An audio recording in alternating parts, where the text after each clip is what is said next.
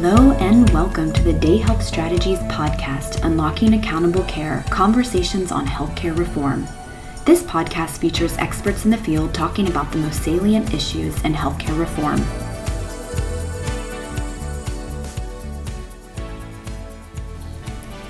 Hello, and welcome to another episode of Unlocking Accountable Care. This is your host, Emily George, and today I have the exciting opportunity to sit down with our founder and CEO, Rosemarie Day. Welcome to our show. Thank you. Rosemarie, you've had a very impressive career path, and you've served in multiple roles in both the private and public healthcare sectors. And I would love for you just to begin by telling us a little bit about your career path and what led you to start your own business. Well, I actually hadn't been planning on starting my own business because my what I thought my career path was going to be was just going to be a pure public service kind of path. Um, I graduated from college and started working in a nonprofit, and then I went on to the Kennedy School of Government because I wanted to figure out how I could uh, find a career that would give me a chance to make more impact beyond what I could necessarily do in one, you know, mid-sized nonprofit. And so I thought, well, maybe the place to really make a difference is to work in government. So my plan had been to uh, go to work in government, which I actually did after I graduated, and I had uh, an amazing set of opportunities to um, work in state government in Massachusetts um, in a variety of different capacities, um, which culminated in um, helping to launch the Massachusetts State Health Connector, which um, was health reform um, version 1.0, I guess uh, you might want to call it, in Massachusetts, and that um, actually became the model for um, state based exchanges in the Affordable Care Act. And so, um, as things unfolded, um, and of course, when I took the position at the connector, it was not a foregone conclusion that it was even going to work. Um, so, we were thrilled and amazed, uh, on, or at least I was, that we got everything to work in such a short amount of time, and that it actually then caught national attention and then even got made into a into federal legislation. Um, it's been a wild ride, but I'll just say that in um, observing that from being at the connector, um, you know, it was incredibly exciting. It's what every public policy student's dream is that you, you know, implement something, um, you know, at that in that state laboratory of democracy kind of level, and that it actually goes national. So that was just too big of an opportunity to pass up to have a chance to try and take this thing that we had done at the state level and bring it to other states so that it could hopefully, you know, be successful in all 50 states.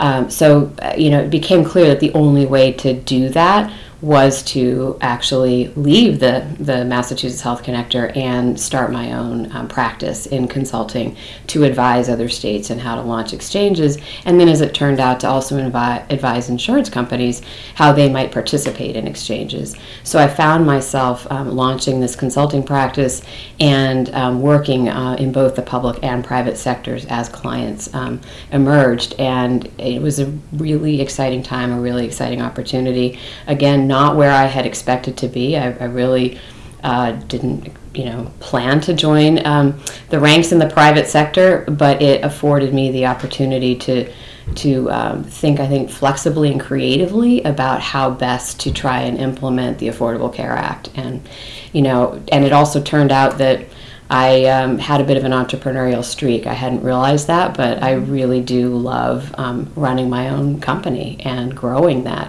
Um, so more on that perhaps later, but that's that's the story. Mm-hmm. Wow, that is fascinating. And I'm curious, just with um, when you first started um, your business, um, how did you grow it? Where did those opportunities come from? Well, it, it um, you know, my original intent, as I said, was to um, work with other states because I knew, I knew all the mistakes that we had made in Massachusetts. Uh, fortunately, they hadn't gotten lots of airtime, but I, having been the chief operating officer um, from you know essentially day one, I knew what it took to build out an exchange, and I knew um, that there were probably more efficient ways to do that if you you know uh, took the lessons learned and could apply them elsewhere. So to me, it just made sense to go out and help other states do that. Um, what I didn't anticipate was all of the continuing politics around the Affordable Care Act, and that in fact 50 states weren't going to go and set up exchanges. Um, and what I also didn't anticipate was how much insurance companies really needed good information to figure out how they could participate um, in this new opportunity. And so um, I found myself being asked um, to come in and give talks uh, about what we had done in Massachusetts, and then that would lead uh, to engagements, you know, with with both state um, entities and also insurers. So, um, and then actually tech firms. I mean, it just, it was a whole new emerging marketplace. Um, you know, the exchanges, of course, are called marketplaces, but also just this chance to build out something um, new and different. And each state was really allowed to do it however they wanted. So there were all kinds of um, ways to think about it um, and improve upon what we had done. And so, um, you know, I think it, it, it was just a very exciting time and yeah, I'm I'm glad I got to uh, I got to participate in it. Mm-hmm, mm-hmm. So another way I've grown the business has been um, by creating a pool of advisors um, to the business, informal advisors, and, and then actually turn them into an advisory board, and um, asked for their advice on how to think about scaling up the business um, and also uh, related to that what other areas should we be working in because um, as I think I said earlier, it's been a wild ride with the Affordable Care Act. And if my whole business was based on whether the ACA was going to survive, um, I was taking a really big risk because there were certainly um, many times when I, I thought we, we could see the end of the ACA. Um, so it was really important to diversify, and that's true with, with so many businesses. Um, they start with doing one thing, but they've got to evolve as market needs change, etc. And so my advisors really helped me think through some um, ways that we could translate the type of service we were delivering um, in the coverage expansion arena to other segments of the healthcare sector. And so um, that led fairly early on to us starting to work more with folks on the provider side. Um, and that's like health and hospital systems, provider groups, uh, doctors, um, organizations, and, um, and taking the, the notion of, of transformation. Um, and while that wasn't as much about coverage expansion, though there were some related aspects, um, it brought us into the world of implementing um, accountable care organizations and things that were trying to move us um, as a society, I think, away from the traditional way of, of delivering healthcare into some new ways, um, moving from fee for service to more value based payments. All of those kinds of things are um, really played in to the kind of skills that we had developed in leading change um, on the coverage side. Um, so we are helping organizations to lead change um, in these other areas now. Well, and that brings me just to another question I wanted to ask you about your health policy experience. And I would love for you to just describe what you think typically drives our healthcare policy. Um, so, in terms of driving healthcare policy, that's a great question. um, there, having just written a book where I studied this, um, looking back at our history, um, there are a lot of competing forces in America, um, and it's it's not just politics; it's also economics. Um, and so when when you look at um, you know how we have gotten to where we are today, and I'll just take um, the coverage side. Um, we have done things really in fits and starts, um, and and it's it, it strikes me that that's just how it works in our country that we're a very vast and diverse nation um, states vary tremendously. Um, i have worked in uh, you know from the bluest of states you know in hawaii uh, to some of the reddest states um, in the country and everything in between. And i'm constantly struck by you know um, the kind of exciting diversity that we have. And so that is a fundamental underpinning of what's possible with health policy. And I think that um, you know, when um, when the Great Society programs launched and we had Medicare and Medicaid, that was a big step in the direction of, of expanding coverage beyond what the private sector was offering. And it was an important step, but that's over 50 years ago. Um, and it turns out that when those programs were launched, they weren't as um, robust as they are today. They were launched actually in a more minimal way. Um, Medicaid, for example, was actually a, uh, a done at state option, and it took about 18 years for all 50 states to adopt the Medicaid program. So, um, you know, that is something that, you know, as a student of health policy, I, I think you have to take into account when you look at what the possibilities are going forward. Um, and even when people have bold visions um, to, to do something really grand, it takes an incredible confluence of events to make that happen. And when you look at the Affordable Care Act, which was the biggest coverage expansion since Medicare and Medicaid, um, you know, it happened, but there was a lot of pain uh, politically that kind of happened along with that. And um, I won't say that the Affordable Care Act caused our polarized environment, it, but it was subject to the polarized environment and it contributed, um, certainly uh, gave reason for, for some potentially continuing polarization, at least in, initially. Um, I do think that some common ground has been found, and particularly around things like covering pre existing conditions. I think that's become a pretty universal issue that crosses party lines. And so um, it takes time for our country, our citizens to digest that and to accept that. But I do think that um, similar things have happened with Medicaid, and more and more states are choosing to expand Medicaid, whether it's by citizen initiative or by legislature. Um, and I do think ultimately we'll see all the states adopt the Medicaid expansion opportunity in the Affordable Care Act. It's just that it doesn't happen in one fell swoop, and we, we just, each place kind of has to digest it in its own way. And that can be frustrating if you're really trying to accomplish the bold things, but um, nevertheless, um, the arc the arc does bend toward coverage to paraphrase uh, some other health policy folks. And so we've got to keep working on bending it but it is moving in the right direction. Mm-hmm. wow. I, I, you know i want to talk a little bit more about um, passing health reform legislation at a state level and, and i would love for you just to expound a little bit on what are some of the challenges and opportunities you see on the state level. Well and um, you know every state's different. Um, and you know, when I look at a state that you know where I grew up in California, um, a lot of health policy is actually done at the county level, and and then the state tries to overlay a lot of the activities of the county with with some uh, form of policy as well. Um, versus a smaller state like Massachusetts, where things really do happen entirely at the state level. So there's kind of just that uh, starting points can be really different, um, separate and apart from what is the political makeup of your state.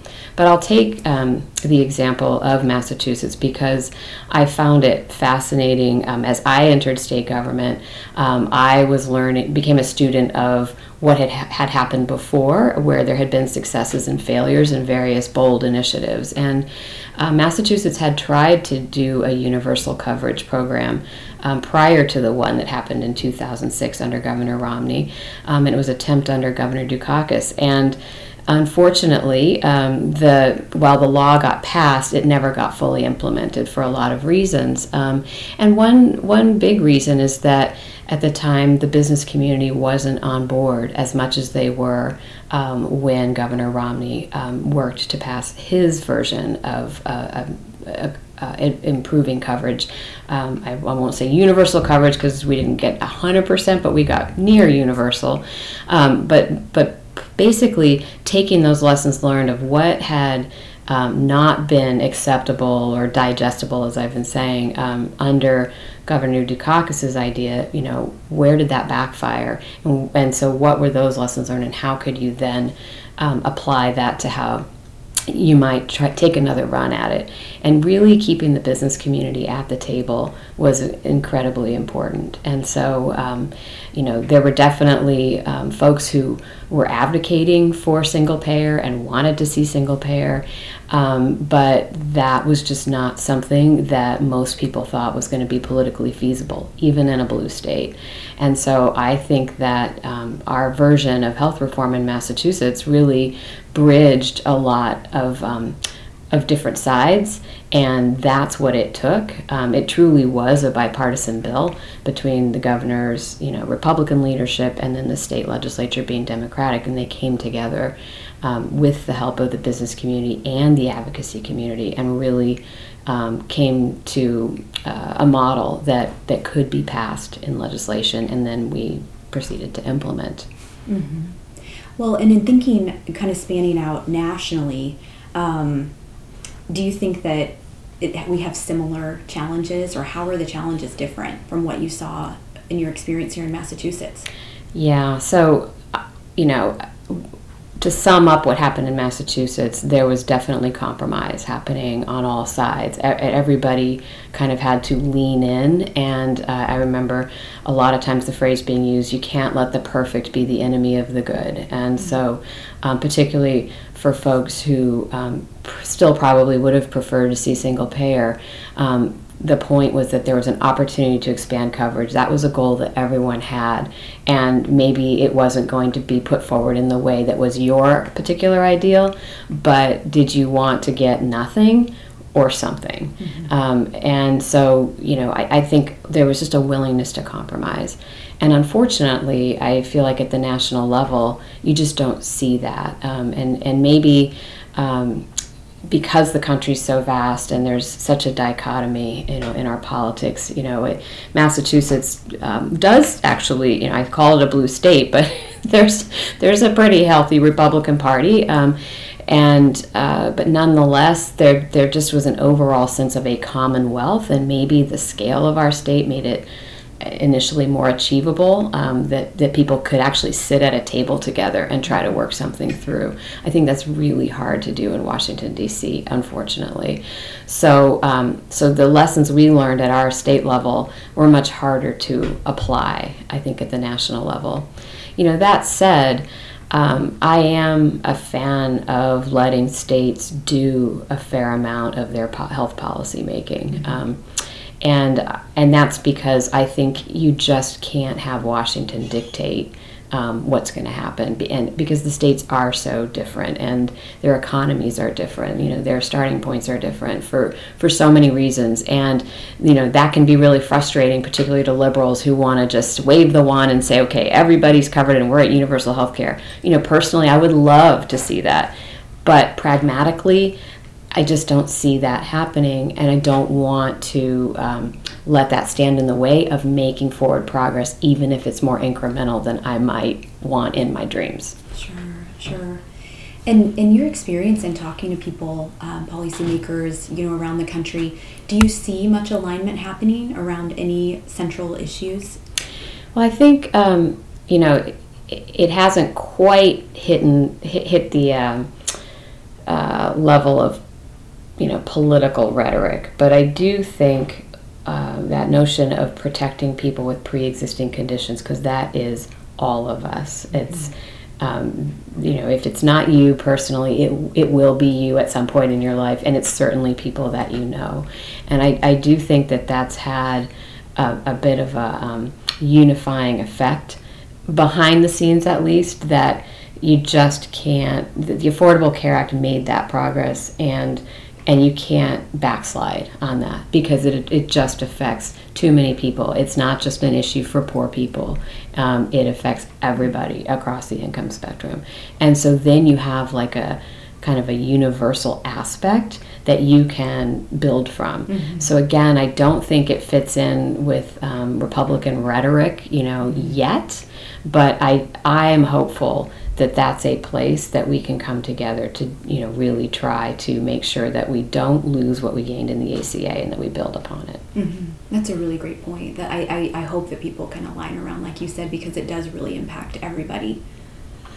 Um, you know, I was recently doing some work in Kansas, and they have um, been working to find a way to compromise um, and and basically accept the Medicaid expansion opportunity, mm-hmm. and they're framing it as something that's really good for their uh, for business, um, good for worker productivity, good for the economy, and I do think that more people are starting to see healthcare coverage as that, and that also is a bridging issue. So, um, you know, we really have a patchwork quilt of coverage in our country, um, and and you know, it, a big a big piece of that coverage quilt is employer-sponsored insurance, and yet so many people who are working do not have jobs that are able to provide insurance. Um, for for their workers, um, and certainly not for people who are piecing together several part-time jobs. Mm-hmm. Um, and yet people are working, and so the the and, and they to, to stay productive, they do need to to have um, their health needs met. You know,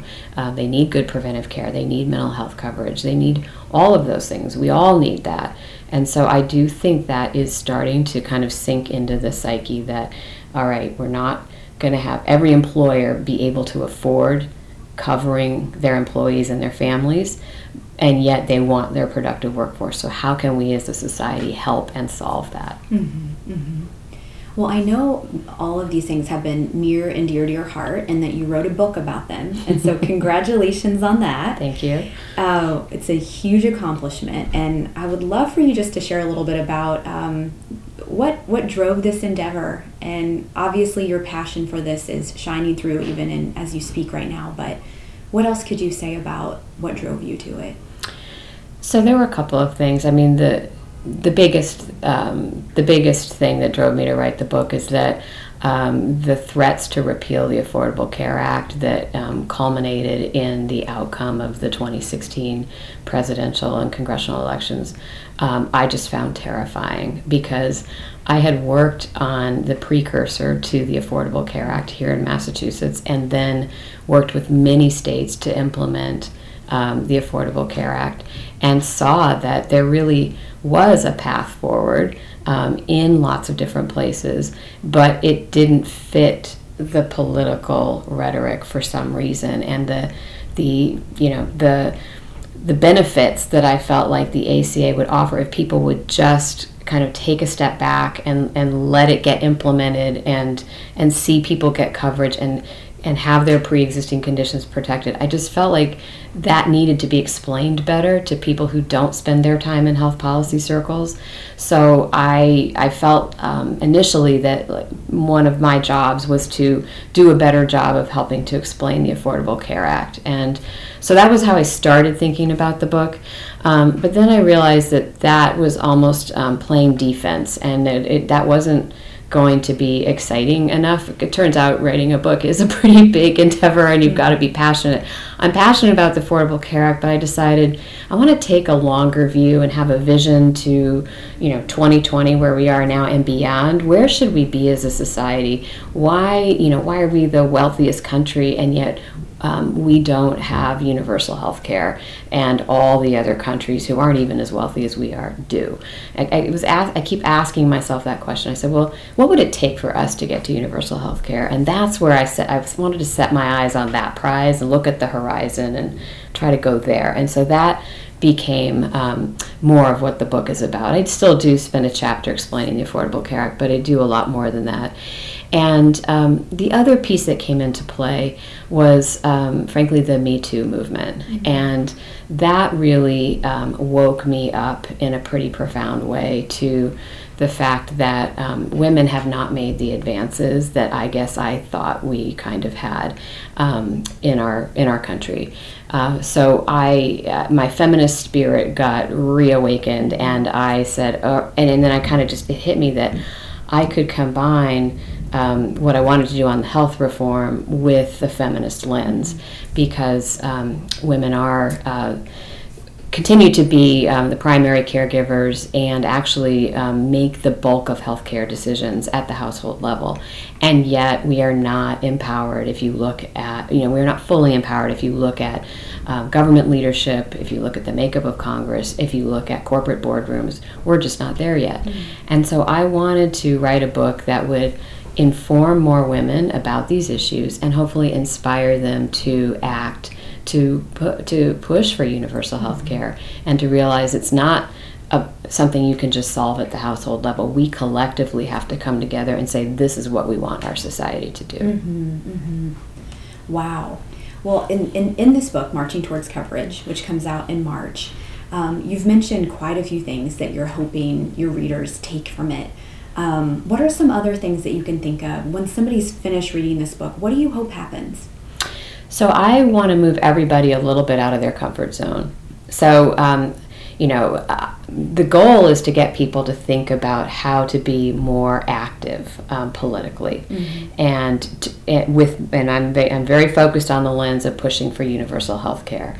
Um, so I want people who uh, may have never, you know, volunteered for a campaign to think about actually stepping out and, and volunteering for a campaign or door knocking. Um, I want people who are you know comfortable making donations to nonprofits to think about maybe making some political donations to make a statement about the society we want to have.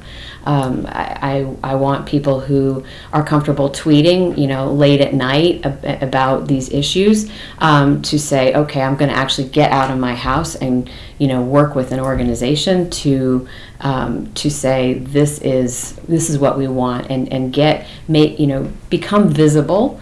Um, again, stepping out of comfort zones to show essentially um, add to the movement that is there um, to push our, our country forward. Mm-hmm. It's exciting times.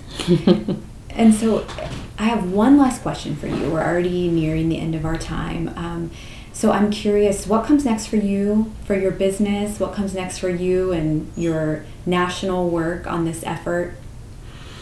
Um, you know, it's a year from now, I think that'll be much more clear. Um, I am excited about um, talking about the book and, and getting it out there into um, into the national arena and um, hopefully talking to folks through NPR and, and being at events um, where I can um, help help a lot of people to see that this isn't an issue to shy away from.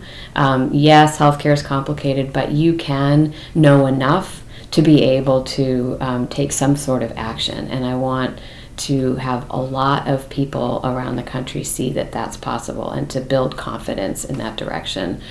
Um, so, how I do that um, in the next year is really, I think, through getting out and doing a lot of speaking um, and, and, and meeting with people. Beyond that, um, you know, people said, well, you should run for office or you should do this or that. I'm really happy having the business that I that I am running. I love the team we've built, um, and it does afford me some flexibility to be able to do things like write this book. Um, so I, I, think I'm staying open to what the possibilities are as I um, as I enter more of the national conversation. I think uh, for a long time I've been more of a behind the scenes person, just wanting to make sure that things get done and get done well. Um, and so for me, taking a, that bigger step out onto the stage is is um, as Brene Brown would say, it's, it's the daring greatly part. So I'm going to try that and I'm going to see where that takes me. Wow. Well, thank you so much just for sharing your insights and your vision for the future, your dreams, and also your experience with us. Thank you so much for being on the show. Thank you. It was a pleasure. Thank you for tuning in to the Day Health Strategies podcast, Unlocking Accountable Care Conversations on Healthcare Reform. Day Health Strategies is a Boston based mission driven healthcare consulting firm specializing in providing timely and effective solutions to complex problems in healthcare. To learn more about our work, please visit our website at www.dayhealthstrategies.com or follow us on Twitter at DayHealthStrat. Just a reminder the views and opinions expressed in this podcast are those of the guests and do not necessarily reflect the official policies or positions of Day Health Strategies. Our producer and host is Emily George. Editing is done by Kate Gottung. Special thanks to Purple Planet for the use of their songs.